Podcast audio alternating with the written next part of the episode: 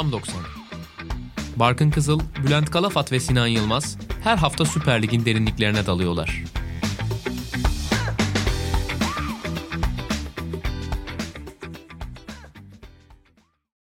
Sokrates Podcast'te Tam doksanın dokuzuncu bölümüne hoş geldiniz. Ben Barkın Kızıl, Bülent Kalafat ve Sinan Yılmaz'la beraber biraz milli takımı konuşacağız. Sonrasında da geniş bir şekilde aslında sorularınıza yer vereceğiz bu bölümde. Milli takım arası sebebiyle hoş geldiniz. Merhabalar. Hoş bulduk. Milli takımımız grubunda ikinciliği alarak en azından playoff'lara gitmeyi garantiledi. Ben aslında şunu soracağım size.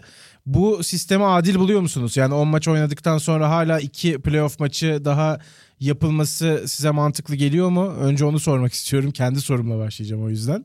E, çünkü bir seri başı takımlar var. Bir de ikinci torba diyebileceğimiz takımlar var. İşte önce eşleşmeler seri başlarıyla diğer takımlar arasında oluyor. Sonra o maçların galiplerinde bir maç daha oynuyorlar. Üç takım daha Dünya Kupası'na gidiyor. Yani küçük bir Dünya Kupası yorumları çok var. Zaten burası da Dünya Kupası gibi yorumları var. İtalya, Portekiz gibi rakipler var zaten. Nasıl görüyorsunuz bu durumu? İkincilik yeterli olmamalı mı ya da tek maç en azından gerekmemeli mi? Ya öncelikle şey yorumu çok gelir.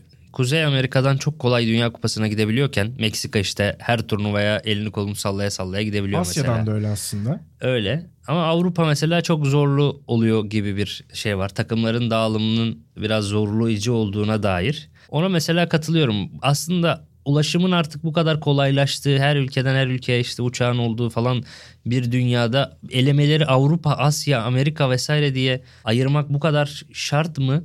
Ondan çok emin değilim. Yani iki yılda bir Dünya Kupası yaptıracağın kadar elemeleri biraz daha ülkelerin birbiriyle daha oynayabileceği şekilde yaptırsan belki daha iyi bir çözüm olabilir yani. Meksika'nın her turnuvaya böyle direkt katılma şeyi, özgürlüğü olmasındansa mesela bir Avrupa ülkesiyle karşılaşsa acaba nasıl olacak? Hani bunları görebilsek daha güzel olabilir. Biraz daha futbolun gelişimine de katkı sağlayabilir. Güney Amerika takımlarıyla Avrupa takımları daha sık maç yapsa mesela. Oyunun gelişimini de arttırabilir gibi geliyor.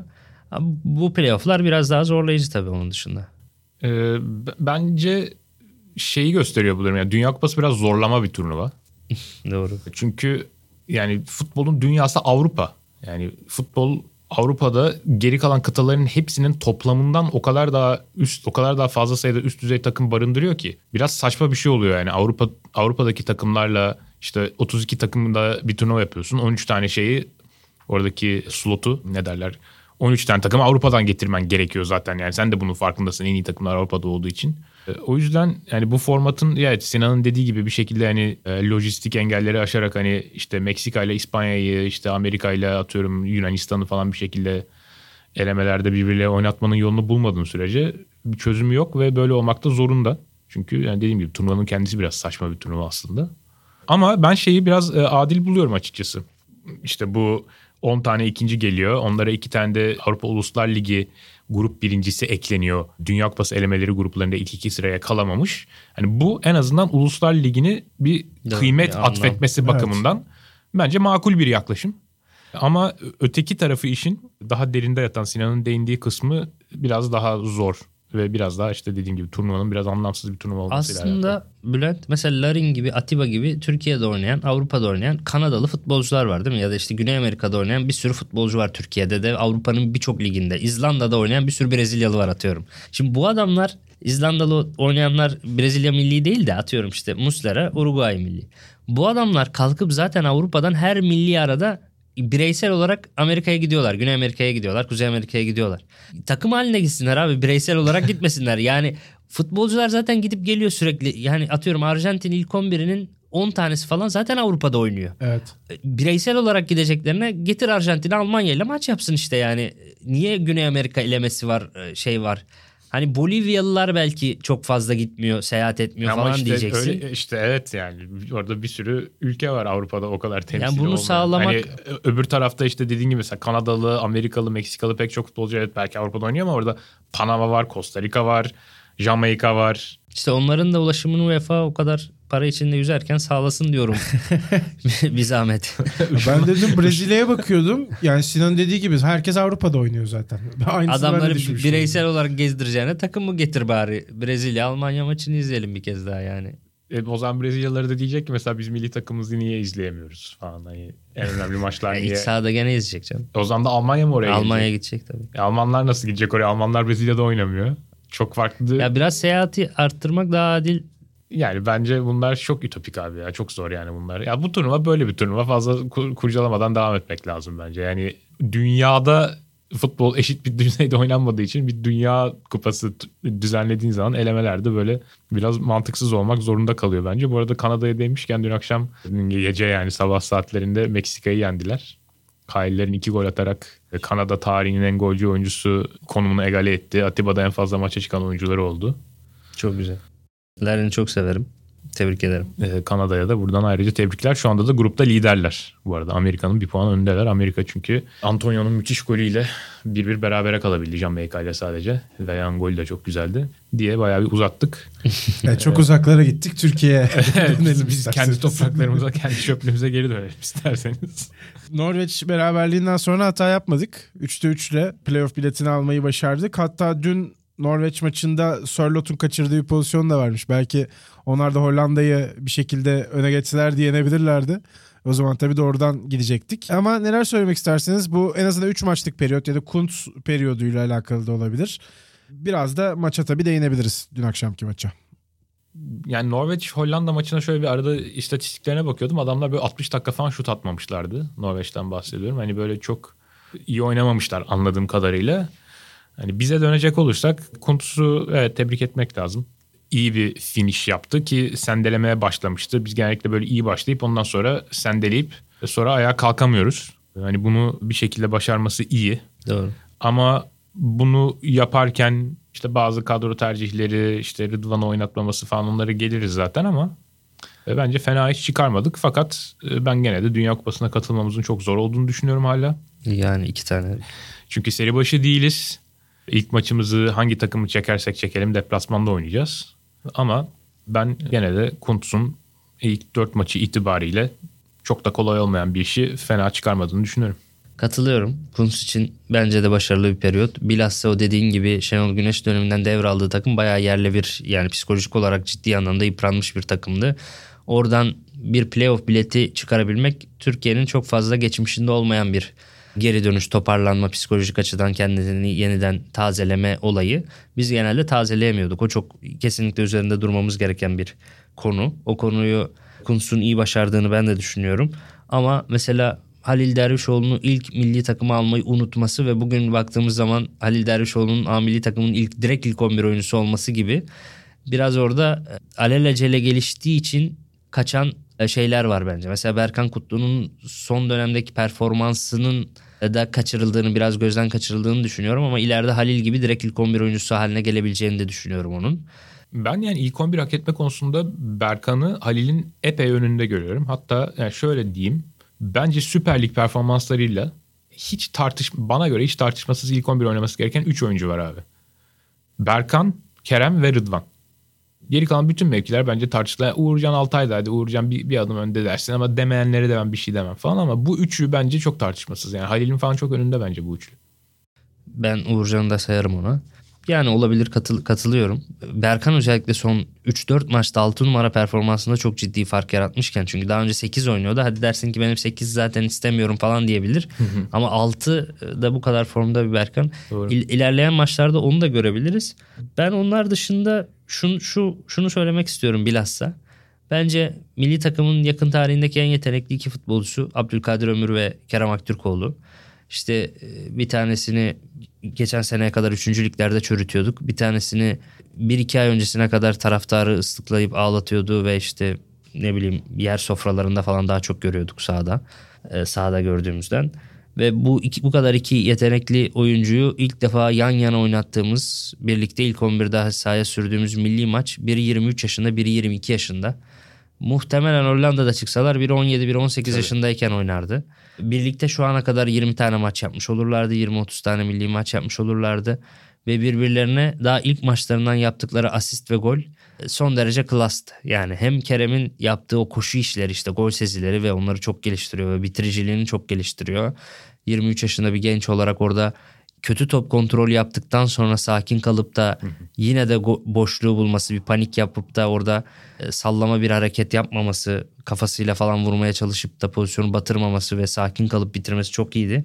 Abdülkadir'in de o görüp de o pası atması çok klas bir pastı. İkisini kutluyorum. Umarım Abdülkadir, Kerem ve hatta ortalarında Halil'le bu kadar potansiyelli bir santrfor arkasındaki üçlüyle çok çok daha fazla maç yaparız. Mesela bu adamlar otuz tane birlikte oynadığı zaman çok çok daha fazlasını yapabilir. İlk defa birlikte oynadılar. otuz kez birlikte maça çıktıkları zaman yapabilecekleri çok daha fazla olacak.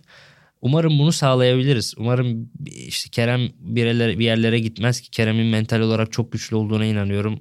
Kerem kolay kolay bu, bu saatten sonra Kerem kolay kolay şeye çıkmaz. Denklem dışına çıkmaz. Abdülkadir de umarım ondan onun gibi böyle taş gibi bir şey olur. Mental olarak güçlenir. O da artık denklem dışında görmeyiz. Onu da sürekli burada görürüz. E tabii daha Cengiz falan gibi oyuncularımız da var. Onlar da çok özel oyuncular. Genç ve potansiyelli bir takımız.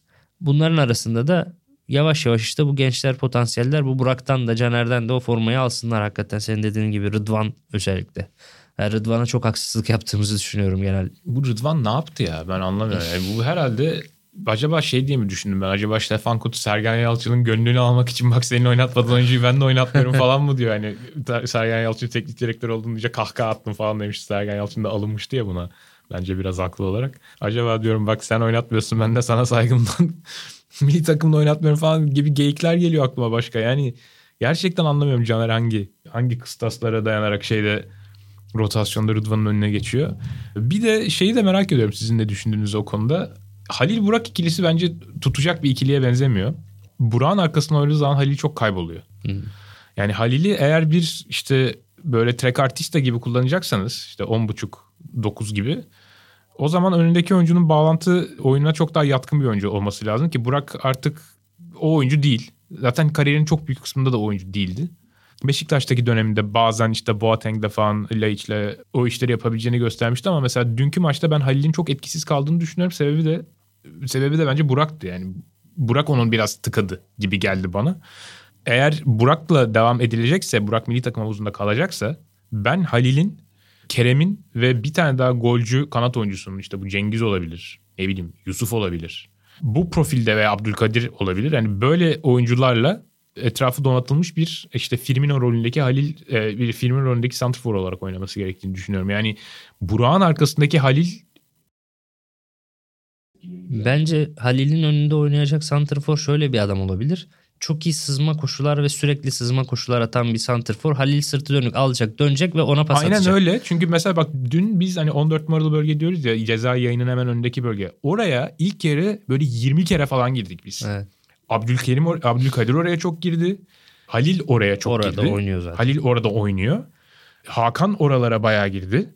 Abi oralara girdikten sonra Abdülkadir, Hakan ve Halil, bunların hepsi ara pas kabiliyeti çok üst düzey olan oyuncular. Hı hı.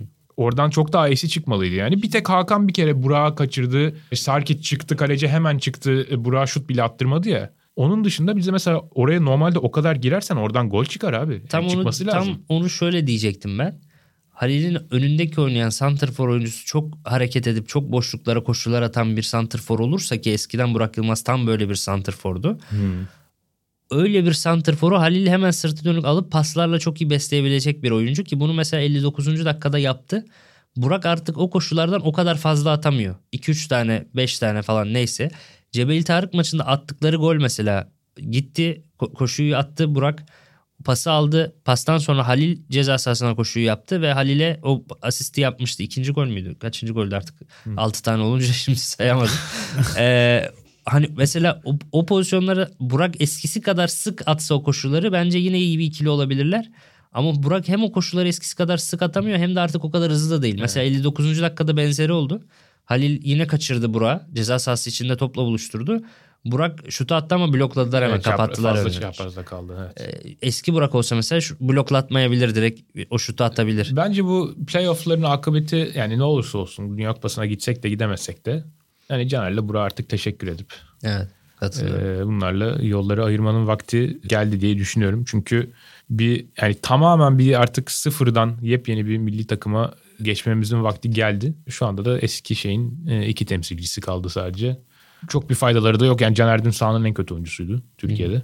Burak da kötülerdendi ve yani bunun değişmesi için de çok bir sebep görmüyorum açıkçası ben. Ben son olarak şunu da söyleyeyim konusuyla ilgili olarak.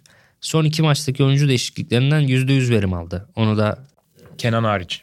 Tabii ki. Ama Kenan Kenan da mesela çok iki maçta çok yorulmuş Halil yerine giriyor. Halil ile ilgili de bir negatif eleştirim. yirmi bir yaşında bir futbolcu olmasına rağmen erken yoruluyor maçlarda. Evet. altmışta falan bitiyor Halil. Hareket etmemeye, yani çok yorgun olduğu belli oluyor. Oraya da dinamik bir Kenan sokayım falan diyor herhalde. Hani Kenan'dan evet net bir şey alamamış olabilir ama mesela ilk maçta Cebelitarık maçında iki beki değiştiriyor. Biri iki tane asist yapıyor, biri şey alıyor, golü atıyor. Ya evet de yani ben ondan dolayı teknik direktörü övemem ya. Yani niye o niye o bekler maça başlamıyor da kalırım ben açıkçası. Olabilir. Yani hatadan ama dönmektir şey... falan ama e, Ozan niye mesela Karadağ maçında yine o bekler başlıyor yani. Doğru. Çok garip bir şey yani bu. Ya yok direkt somut katkı olduğu için söylüyorum. yetmiş altmış sekizde santrforu değiştiriyor işte. Burak'ı falan değiştirip Serdar Dursun'u alıyor. Serdar Dursun çok net fark ediyor. Evet. Bir gol, bir tane daha gol var offside. İşte net pozisyonlar falan çok fark etti. E bu maçta Berat Orkun değişikliği yüzde yüz fark etti ki. Doğru. Bu maçta iyi yaptığımız bir şey öne geçtikten sonra da topun hakimiyetini alıp oyunu istediğimiz gibi rolantide sürdürebilmemiz. Bir baskı yemedik. Doğru. Saçmalamadık. Saçmalamayı bekliyordum ben açıkçası. Aslında saçmaladık. Çağlar çizgiden çıkardı yüreği sağ olsun. Bir tane doğru evet. Bir, bir, bir pozisyon saçmaladık var. Bir tane. Bir pozisyonumuz var verdiğimiz. Ama onun dışında yani topa sahip olup biraz rölantide bitir. Son on dakikaları falan iyi oynadık mesela. Doğru.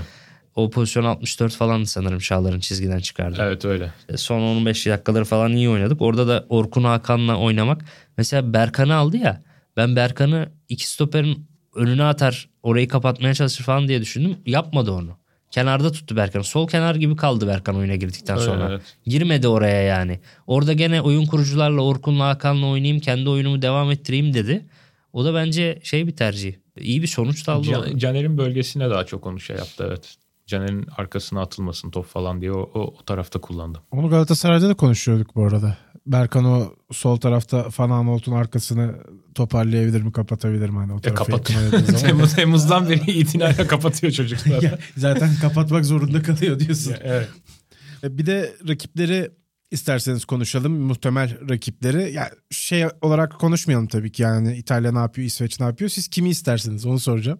Hatırlatayım isterseniz. Portekiz, İskoçya, İtalya, Rusya, İsveç, Galler. Seri başı takımlar. Ee, Rusya ile Ukrayna eşleşemiyorlar.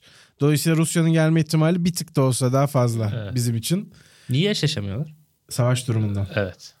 Rusya o işgal da, etti Ukrayna'yı. O da ilginçmiş. Ee, yani turnuvada denk gelseler oynayacaklar ama elemede oynayamıyorlar. Aynı gruba da düşemiyorlar falan evet. Öyle birkaç tane daha ülke var bu arada. Hmm. Ee, hatta sadece Avrupa'da dünya genelinde. Neyse. Biz de tabii deplasmana gideceğiz. Bülent sana söylemiştin zaten. Ee, evet deplasmana, deplasmana gideceğiz ilk maç. Yani buradaki takımlar arasında Rusya ve İskoçya dışındakilerin hepsi bize karşı çok net favori bence. Ben Rusya'yı diğerlerinden eleme şansımızın çok bayağı bir yani. Daha yüksek olduğunu düşünüyorum. Evet, çünkü bayağı. Hala işte Kudryashovlar bilmem neler falan oynuyor takımda. Yürüyecek halleri olmayan bir takım. Biz ben onları... Rusya'nın o kadar puan toplamasına çok şaşırdım. Ben de. Çünkü Euro iki bin yirmide adamları izledik. Çok bizden kötüler. Sonraki en kötü takım Rusya'ydı çok net bir şekilde. Evet ya çok kötülerdi. Onu geçtim. Ben Hırvatistan maçını izledim. Son cumartesi miydi? Pazar hmm. mıydı? Evde onu iz... çok yağmur altında oynandı maç. doksan dakikasını izledim onun için. Yine çok kötülerdi. Hatta Kudryashov topu ayağına dolayıp kendi kalesine şut çekerek gol attı ve Hırvatistan bir sıfır yendi yani. Böyle böyle, bir, böyle garip garip. Arka direğe orta geldi abi. Kudryashov ne yapacağım ben bunu nasıl uzaklaştıracağım derken ayağına doladı topu. Müthiş bir şut çekmiş oldu kendi kalesine. Yalnız Rusya'nın kalecisi değişmiş. Genç bir kaleci. Giler yerine genç bir kaleci oynuyor. Çok iyi bir maç çıkardı. O topta da en köşeye giden topu da çeldi ama gole engel olamadı arkadaş. Kudryashov'un harika golüyle Rusya Rusya ikinci oldu. Umarım onlar gelir. O zaman milli takımla ilgili ekleyeceğiniz daha fazla bir şey yoksa sorulara geçelim. Çünkü bu bölümde milli takım arasıyla beraber tam doksan sorular etiketine geniş yer ayıracağımızı söylemiştik.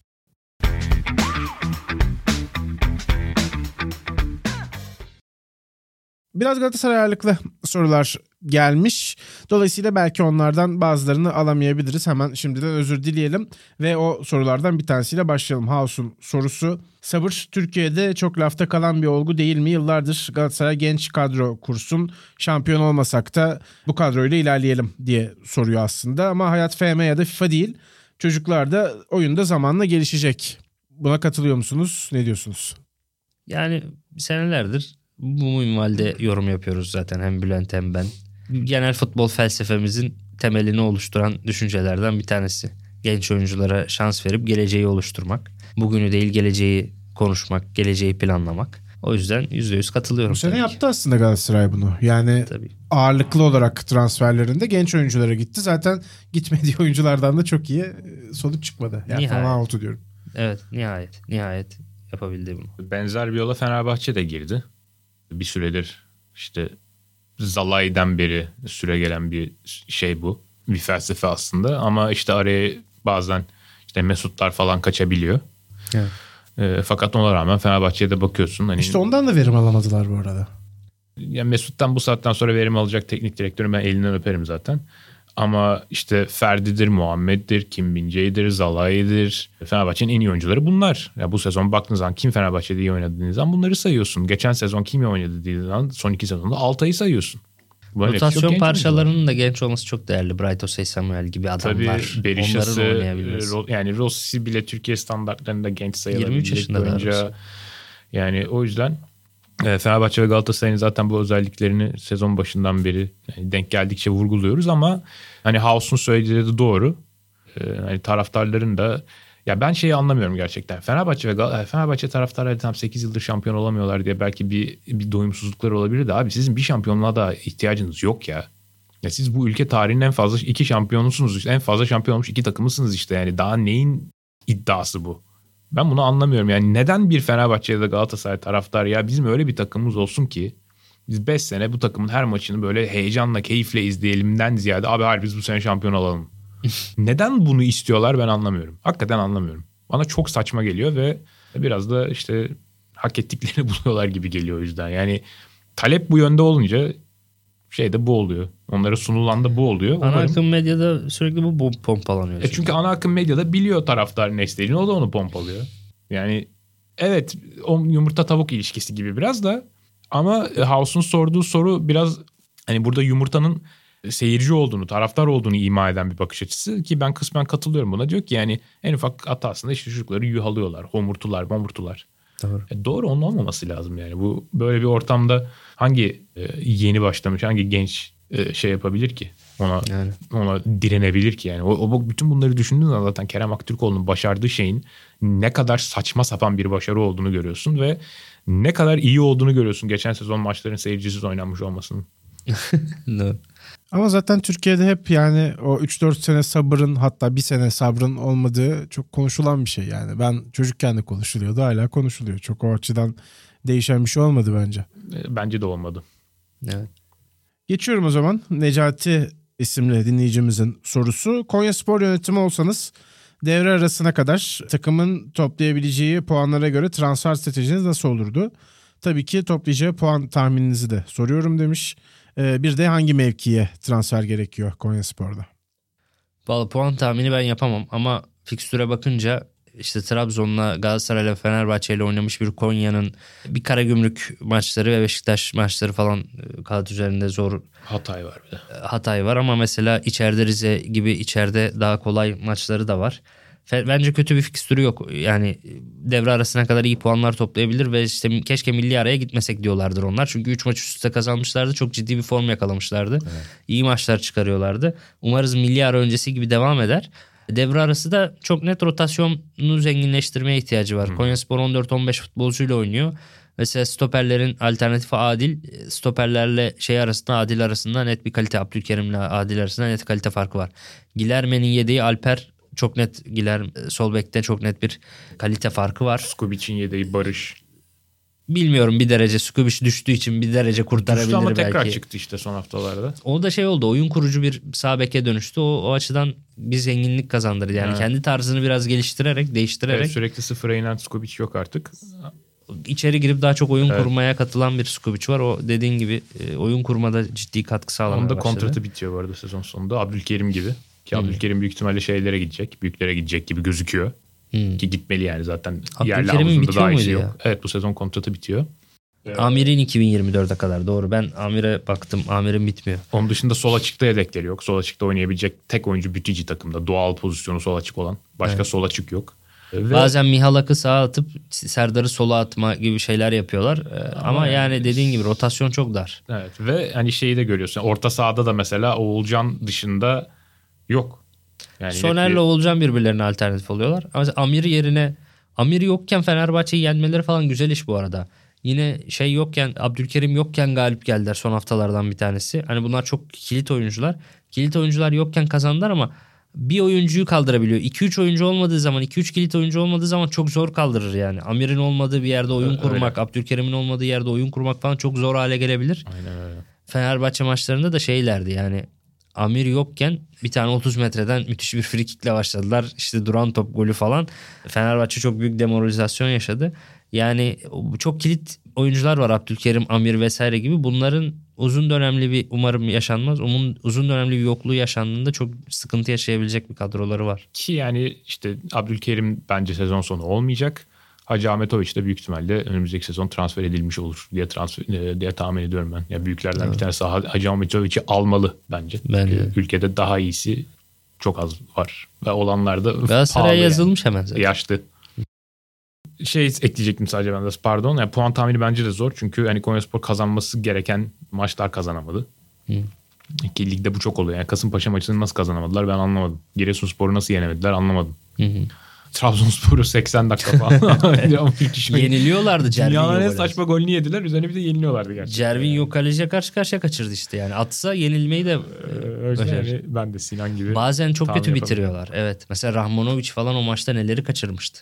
Bazen çok pozisyonları çok kaçırıyorlar. Galatasaray maçında da çok kaçırdı bir tane e, denk yani daha doğrusu şöyle oldu. Galatasaray maçında üretim azdı ama çok pozisyon öncesi yani rakip yer alanına çok oynayıp çok az ürettiler. Evet. Yine Rahmanović kaçırdı boş kaleye falan vuramadı. E, gol de kaçırıyorlar maalesef. Yenilmeyi başaracaktı diyerek de çok güzelleştirdim bu arada. e, Hüseyin Mert Çivi'nin sorusuyla devam edelim. Anadolu takımlarında genç teknik direktör sayısının ve buna paralel olarak yenilikçi saha içi aksiyonlarının artışı orta uzun vadede ligimizi nasıl etkiler? Sabırsız yönetici ve kısır döngü içindeki teknik direktör değişimlerinin sonu gelir mi? Yine sabır sorusu. Yani hadi biz kırk beş yaşın altına genç diyelim. Normalde artık Avrupa'da bu işler kırk yaşın altına kadar indi. Hı hı. Yani işte hani Guardiola kırk yaşına gelmeden Barcelona'yla neler neler yaptı. Yani adam dünyanın tarihini, futbol tarihini değiştirdi. İşte şimdi Nagelsmann'a bakıyorsun falan. Ama hadi biz diyelim kırk beş yaşın altına genç diyelim. Programdan önce biraz oturup baktım yani bizim ligde kaç tane var, başka liglerde kaç tane var falan. Hani şu anda beş tane hoca var Türkiye'de. Saysan onları. Bir tanesi, Erdoğan, bir tanesi yeni gelen Emre Belözoğlu. Hı. Bir tanesi gönderilme ihtimali çok yüksek olan Nestor El Maestro. Diğer üçü de zaten ligin en iyi üç takımının teknik direktörleri Farioli, Ömer Erdoğan ve şey İlhan Palut. Sürekli burada. İlhan Palut da kırk beşe yaklaşıyordur kırk, yavaş. kırk beş zaten. Evet tamam. Anında onda evet. Kimsenin hatırını kırmamak için onu da oradan kattım işin içine. Ama hani mesela işte Belçika on sekiz on sekiz takımlı Belçika liginde hani bu sayı Türkiye'den daha yüksek. Orada altı tane mesela kırk beş yaş altı teknik direktör var. İşte Portekiz'de gene altı yedi tane var. Almanya'da bakıyorum bir iki üç dört beş altı yedi tane var. Hani o yüzden bu bakımdan Avrupa'nın hala gerisinde olduğumuzu bir kere görüyoruz. Ama bir değişim var gibi. Bir değişim olduğunu evet kesinlikle tespit etmesi doğru Hüseyin Mert Çivi'nin, ona katılıyorum. Bu arada Farioli'nin de çok güzel bir röportajı var bu ayki Sokrates dergisinde, onu herkese tavsiye ederim ki oradan da bir cümleyle alıntı yapıp Sinan'a bırakayım. Bu bence bizim yani futbolda ve ülkede genel olarak çok ıskaladığımız bir konu. Demiş ki bu da Arsene Wenger'in bir sözü aslında. Farioli o sözü çok seviyormuş. Motivasyonunuzun dayanıklılığı yoğunluğundan daha önemlidir. Aşırı net ve kısa aynı zamanda da çok açıklayıcı güzel bir laf bence. Hani işte bu tarz felsefeleri benimsemiş. Hani romantizmden çok gerçekten pragmatizme kafa yoran teknik direktörleri ben seviyorum. Aklıma hemen Caner Erkin'le Galatasaray maçında yedikleri golden sonraki yaklaşımları birbirlerine geldi. Mesela Caner motivasyonunu anlık patlamalarla yaşayan bir oyuncu. Bazen inanılmaz hırslı olabilir ve işte canı pahasına tekmeye kafa sokacak bir Caner Erkin de görebilirsin. Veya işte sürekli her gittiği takımda birileriyle kavga etmesi de o motivasyonun anlık patlamalarıyla alakalı. Adam da o motivasyonu tam... Mesela o maçta golü yediler hatalı bir İşte gol yediler. Geçen hafta da anlatmıştım. Caner kendini yerden yere atıyordu gol yedikleri için. İnanılmaz üzülüyordu falan. Farioli de onu alkışlayarak hadi devam et, toparlayalım. Çünkü daha yine dakika var ve Pesic kaçırdı işte yani. Evet. Tekrar kazanabilirsin. Bir şey yok mu? Daha var. Daha on dakika var. Yani daha şey yüzde yüz öyle ya. Güzel bir açıklama. Ama şeyi de görüyorsun mesela işte Çağdaş Atan'ın başına geleni gördüğün zaman yani ümitlenemiyorsun işte. Yani Çağdaş Atan ülkenin en iyi genç teknik direktörüydü işte hiç tartışmasız bir şekilde. Ee, adamın Alanyaspor'u oynattığı futbol ortada. Yani onu geçiyorum yani verdiği röportajların hepsi birbirinden iyi. Videolar, yazılı röportajlar hepsi yani adamın nereyi kendine ölçü gördüğü, kimleri örnek aldığı, kimleri nesine örnek aldığı. Onun presi, bunun oyun kurulumu, bunun kanat organizasyonu falan diye üç tane ayrı teknik direktör sayıyor mesela işte. Ama işte üç maç kazanamıyor adamı yolluyorlar falan. O yüzden zor. Ya bu, bu arada ümitlenmek zor yani. Bence bu genç hocaların çalıştırdığı takımlara dikkat ettiğimizde de kulüplerin sahipli kulüplerde bu tip şey işlerinin, deneme işlerinin yani daha aslında biz riskli gibi görüyoruz ama geleceğe yönelik çok daha verimli, faydalı olan bu tip Farioli gibi hamlelerin bu tip böyle sahipli kulüplerde daha çok olabildiğini görüyoruz. İşte Göztepe El Maestro'yu getiriyor. Diğeri şeyi getiriyor. Karagümrük Farioli'yi getiriyor. Biraz aslında bu sahipli kulüplerle biraz değişebilecek bir şey bu strateji. Bizde de hem sahipli kulüp sayısı artıyor hem de genç hocalar da bence paralel bir şekilde artıyor. Daha doğrusu yenilikçi fikirler yani genç hocalar olarak bağlamında almayalım bunu. Daha yenilikçi ve daha Avrupa'yı takip etmeye çalışan. Çünkü sonuca bakıyorsun o şekilde başarılı olmuşlar. E biz de öyle yapalım o zaman diyorsun. Bunların biraz bağlantılı olduğunu düşünüyorum. O zaman sıradaki soruya geçiyorum. Bu sorumuz Bülent'in daha önceden seçtiği ama program içinde vakit bulamadığı için yanıtlayamadığı bir soruydu. Gürhan Demirel'in sorusu. Avrupa kulvarında devam eden takımların rotasyon yapması ne kadar elzem sizce? Özellikle genç takımların rotasyonsuz haftada iki maç çıkartması fizik olarak çok mu zorlar? İlk on biri belirleyip yola devam etmek mi yoksa geniş kadrodan sonuna kadar faydalanıp sürekli rotasyon yapmak mı mantıklı? Bence bu sorunun net bir cevabı yok. Bu arada Gürhan Demirel'den de şöyle bir özür dileyim. Bu soruya daha geniş çaplı bir hazırlık yapmak istiyordum ama yaptığım hazırlık Milan ve Beşiktaş özelinde kaldı. Fakat şunu gördüm. İkisi de Şampiyonlar Ligi'ndeki dördüncü maçları sonunda işte maç başına üçer dörder ortalama, rotasyon ortalamasıyla gitmişler. Şöyle, Şampiyonlar Ligi'nden önceki maçta mesela oynayan üç oyuncu Şampiyonlar Ligi'nde oynamamış. Şampiyonlar Ligi'nde oynayan mesela üç dört oyuncu da Şampiyonlar Ligi'ndeki sonraki maçta oynamamış falan gibi. Aşağı yukarı ritim bu yönde. Sadece Beşiktaş son Sporting maçında bu sayıyı böyle beş altıya falan çıkarmış. E şimdi bakıyorsun bir tanesi Şampiyonlar Ligi'nin en yaşlı takımı. Bir tanesi de Şampiyonlar Ligi'nin en genç takımlarından bir tanesi. Bu iki takım bu açıdan birbirine benzerlik gösterebiliyorsa demek ki bu işin böyle çok net bir cevabı yok. Sakatlıklar bu konuda çok belirleyici oluyor. Senin oyuncularının işte fiziksel yüklemeye verdikleri tepkiler farklı olabiliyor falan. Bunu en iyi teknik direktörler bilebilir sadece. Ki yani bu bir kere daha zaten sanırım podcast'ta mevzu bahis olmuştu. İşte Galatasaray çok rotasyon yaptı. Fener, şey, Galatasaray hiç rotasyon yapmamıştı. Fenerbahçe çok yapmıştı ya şeyden sonra. Bir Alanya, Galatasaray'ın Lazio sonrası Alanya maçı. Fenerbahçe'nin de Frankfurt Başakşehir. sonrası Başakşehir maçı. Yani o zaman da benzer. Yorgun bir e, iki, o zaman da benzer şeyler söylemiştik. Yani bunun sadece rotasyonla açıklanacak bir şey yok. Ama tabii ki genç futbolcuların arka arkaya maç çıkarmayı daha rahat bir şekilde kaldırması, işte Halil gibi olmamaları biraz da, daha fazla bak, beklenebilir. Bak o da oyuncudan oyuncuya değişiyor. Berkan değişiyor. Kutlu örneğin üç günde bir maçta yapsan, iki günde bir maçta yapsan hiç şey yapmayacak, fark etmedi. Bütün hepsinde doksan dakika oynayabilecekmiş görüntüsü verirken Halil Dervişoğlu üç günde bir maç yapınca altmıştan sonra yorgunluğunu çok hissettiriyor. Evet. Sadece yaşla yani, alakalı bir şey değil yani. Biraz fizyolojik yapıları falan, fizik kaliteleri şey. Ya ben mesela Pep Guardiola'nın bilhassa buna en çok önem vererek transfer yaptığını veya oyuncularına ona göre şans verip süre verip Agüero'yu belki gönderme nedenlerinden bir tanesi de üç günde bir aynı kalitede, aynı fizik kaliteyle devam edememesi falan olduğunu düşünüyorum. Onun biraz rotasyonla ilgili açıklamalarını okuduğumu hatırlıyorum. İngiltere'de başarılı olmak için rotasyonu mümkün olduğunca az yapmak gerektiğine dair açıklaması vardı ve işte Jesus gibi veya işte Sterling vesaire gibi oyunculara dikkat ettiğin zaman hep fizik kalitesi yüksek olan ve üç günde bir aynı dayanıklılıkla yapacak, maç yapacak tipte olan oyuncular gibi geliyor. Agüero da çok kaliteli bir oyuncu ama artık üç günde biri kaldıramıyor gibiydi. Bizim Türk takımlarının da tabii bu fizik kaliteye önem vermesi şart. Sıradaki sorumuz Ömer F. Çetin'den geliyor. Galatasaray'ın orta saha transferi konusunda Getson ve bir altı numara konusunda girişimleri olduğu söyleniyor. Ben yanlış hedefler olduğunu düşünüyorum. Asıl ihtiyaç bir oyun kurucu değil mi? Berkan ve Taylan varken bu transferler gereksiz değil mi diye sormuş. Vallahi katılıyorum ama Getson biraz şey oldu galiba. Olabiliyor ihtimal dahilinde, o halde alalım gibi oldu. Çünkü Getson Galatasaray'da çok uzun zaman sonra futbolcu olduğunu hatırladı. Güzel günler geçirdi. Tekrar dönmek istiyor anladığım kadarıyla. E, dönmek istiyorken de bu kadar potansiyelli bir oyuncuyu alma fırsatı varken de kaçırmayalım gibi bir şey olabilir.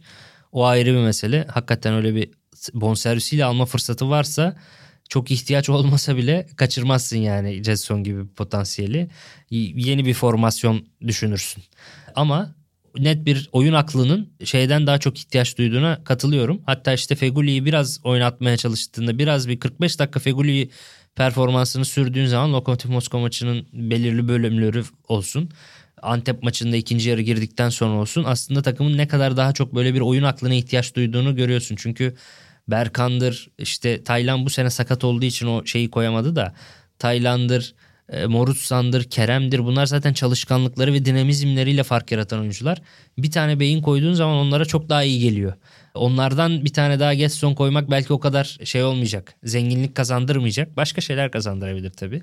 Ama yani o belki işte Galatasaray'ın illa transferle de çözülmesi gerekmiyor ya. Şu, şu Fegüli'yi biraz birkaç kilo verdirdin de futbola bir ikna edin, sene sonuna kadar bari oynasın diye düşünüyorum açıkçası. Benim bu konuda çok şu anda net bir fikrim yok. Ama sadece sorunun şu kısmına biraz değinmek istiyorum. Yani asıl ihtiyaç bir playmaker değil mi diye sormuş ya. Ben bu işte hani playmaker ve regista rolünün artık futbolda neredeyse tamamen bittiğini görüyorum.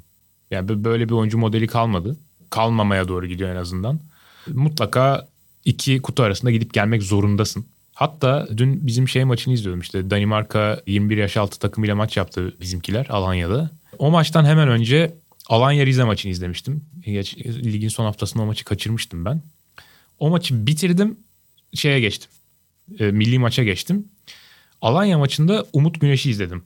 Hmm. Özellikle Umut Güneş'i izledim böyle. Ben bütün herkesi bıraktım, sadece Umut'a bakıyorum mesela. Şeyde de milli maçta da Kartal'a baktım. Çok uzun süreler sadece Kartal'ı izledim falan. Ve iki oyuncu arasında çok net şöyle bir fark var. Kartal tam işte bu Ömer F. Çetin'in sorusunda bahsedilen oyun kurucu. Sağ ve sol ayağıyla altmış metre pas menzili var çocuğun. Zıt diye ayağına atabiliyor mesela topu. Yani gerçekten çok yetenekli bir pasör. Umut da o konuda bayağı iyi. Ama Umut'la Kartal'ın farkı ne biliyor musun? Umut yani Premier Lig seviyesindeki oyunculara denk bir şekilde etrafını kontrol ettiği için rakip yarı sahada çok daha fazla topla buluşabiliyor. Çünkü kalabalık içinde kendine ufak boşlukları yaratabiliyor. Kartal sürekli stoperlerin arasında top alıp uzun top atmak peşinde koşuyor. Çünkü bilmiyor, kalabalık içine girmeyi bilmiyor. Korkuyor kalabalık içine girmekten. Ümraniyespor'da da böyle oynuyor. Hatta hatırlarsan saha içine çektiğim şeyde, geçen sene rapor videosunda kullandığımız bütün görüntülerde Kartal mesela sahanın çok derininde. Hı hı. Oradan işini görebiliyor sadece.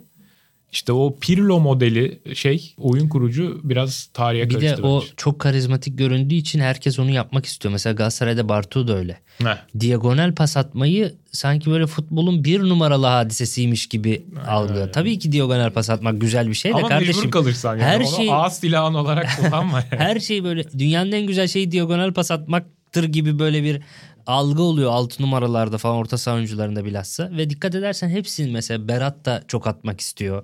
İşte ne bileyim Aytaç da çok atmak istiyor. Bütün böyle yerli oyuncular hep diagonal pas atmaya çalışıyor. Ona çok özeniyor.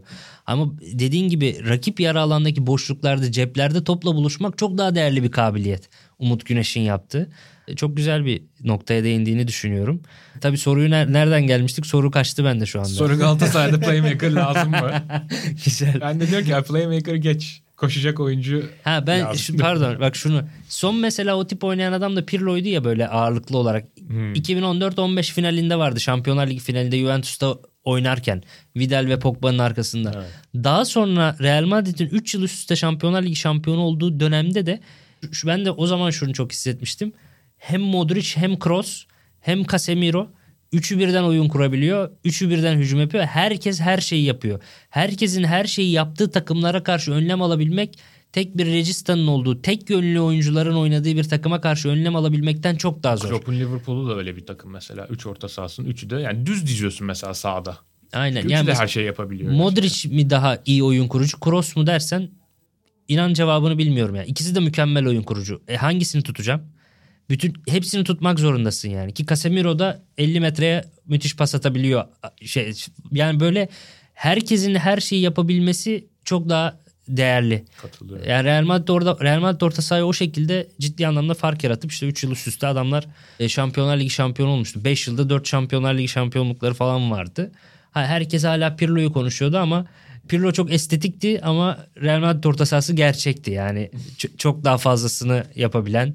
Yani Pirlo gibi pas da atıyorlar. Pirlo'nun yapamadığı üçüncü gö- bölge koşularını da yapıyorlar. Şutu da atıyorlar. Savunmayı da yapıyorlar. Tek yönlü oyuncular futbol şeyinden sahnesinden siliniyor. Yani tek yönlü çapa altılar da siliniyor. Tek yönlü registalar da siliniyor. Ee, ç- çok yönlülük net geçer Akçe. Alper Fırat'ın sorusuyla devam ediyorum. Ali Koç'un Pereira ve Mesut ile ilgili açıklamalarına ne diyorsunuz? Vizyonunu anladınız mı diyor. Ee, açıklamaları da hatırlatayım. Pereira ile devam edeceğiz. Mesut şu anda sistemimize uyuyor gibi gözükmüyor. Ee, ama onun da ticari işleri bırakıp Fenerbahçe'ye odaklanması lazım demişti Ali Koç. Soruda Ali Koç'un vizyonunu siz anladınız mı diye bir parça da var bu arada. Hayır anlamadım sevgili, sevgili Alper. Yani bu... Başarı getirir mi sizce demişsin. Hayır, getirmedi ve ben getirmesini de beklemiyorum. Fenerbahçe'nin bu sezon bu psikolojik çalkantıyla giderek, bu açıklama sıklığıyla giderek başarılı olması bence çok büyük bir mucize olur. Çok büyük bir hayal kırıklığı yarattı bende Ali Koç.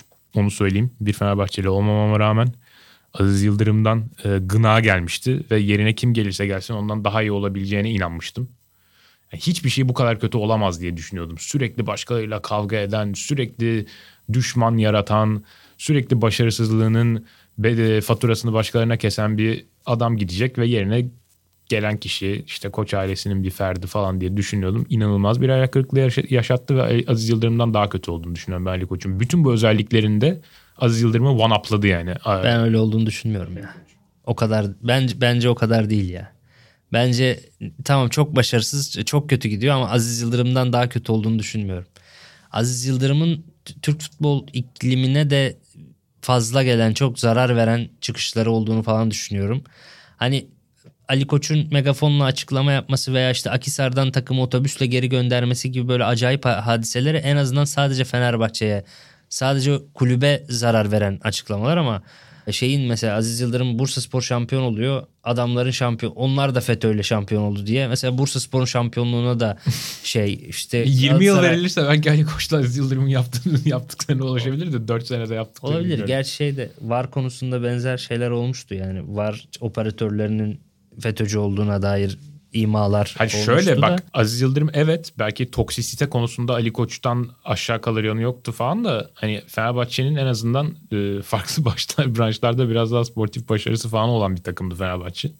Ha mesela yani. Şey vardı altyapıya Aziz Yıldırım düşman gözüyle bakıyordu. Biraz Ali Koç en azından biraz daha şey daha yakınlaştırıcı altyapıyla. Yani Arda'nın işte oynamaya çalışması, Ömer Faruk'u tutmaya çalıştılar, tutamadılar falan ama biraz daha böyle. Ben orada da yani şunu düşünüyorum. O Ali Koç'un, o onun Ali Koç'la hiçbir alakası olmayan bir şey olması lazım. Doğru. Ali Koç ne anlar altyapıdan? Yani herhangi bir futbol anlamaması lazım, anlamaması lazım zaten. Evet. Anlayana bırakması lazım. Evet. Yani o onların başkanların dönemlerine atfediliyor olması zaten tamamen Türk futbolunun vizyonsuzluğu bence. Ama Alper Fırat'ın sorusuna geri dönecek olursak. Hayır anlamadık Ali Koç'un vizyonunu ve e, bilmiyorum ben başarı falan getireceğini zannetmiyorum. Getirse de böyle çok hani keyif veren bir başarı olacağını falan da zannetmiyorum. Ben Ali Koç'u çok net tabii ki başarısız buluyorum. Çok başarısız ama yine de Aziz Yıldırım kadar kötü olmadığını düşünüyorum. Hala birazcık umudum var diyeyim. Eyvallah. Tekrar Galatasaray'a dönüyoruz. Tabii derbi de var. Biraz o yönde sorular geldi. Galatasaray bu formasyonla oynayabilir mi diyor Yunus Emre. Hemen ben formasyonu da söyleyeyim. Üçlü stoper, yani üçlü savunma. Markao, Luyendama ve Nelson. Luyendama ortada. Hmm. Luyendama ortada çakılı olarak değil de daha ileride konumlanarak savunma istatistiklerini pik yaptırarak pazarlama şansını da arttırır mı demiş. Kim Min-jae gibi istiyor herhalde biraz. Ya adamın kesiciliği ve fizik kalitesi zaten çok yüksekti şeyde de. Şu anda... İkili olarak Nelson ve Marka çok güzel bir uyum yakalamışken bence Galatasaray için son derece önemlidir bu. Çünkü ikili stoper hatlarında form yakalarsan başarıda çok büyük rol oynuyorlar. Mesela Song Thomas başarı şeydi, iyi bir uyum yakalamıştı. iki bin altı yani. Şampiyonluğunu öyle. E, Popescu, Bülent uyum yakaladılar, ciddi başarı. Hönkle Uçe müthiş ikili yakaladılar. Fenerbahçe'nin şampiyon olduğu ve çok başarılı dönemi.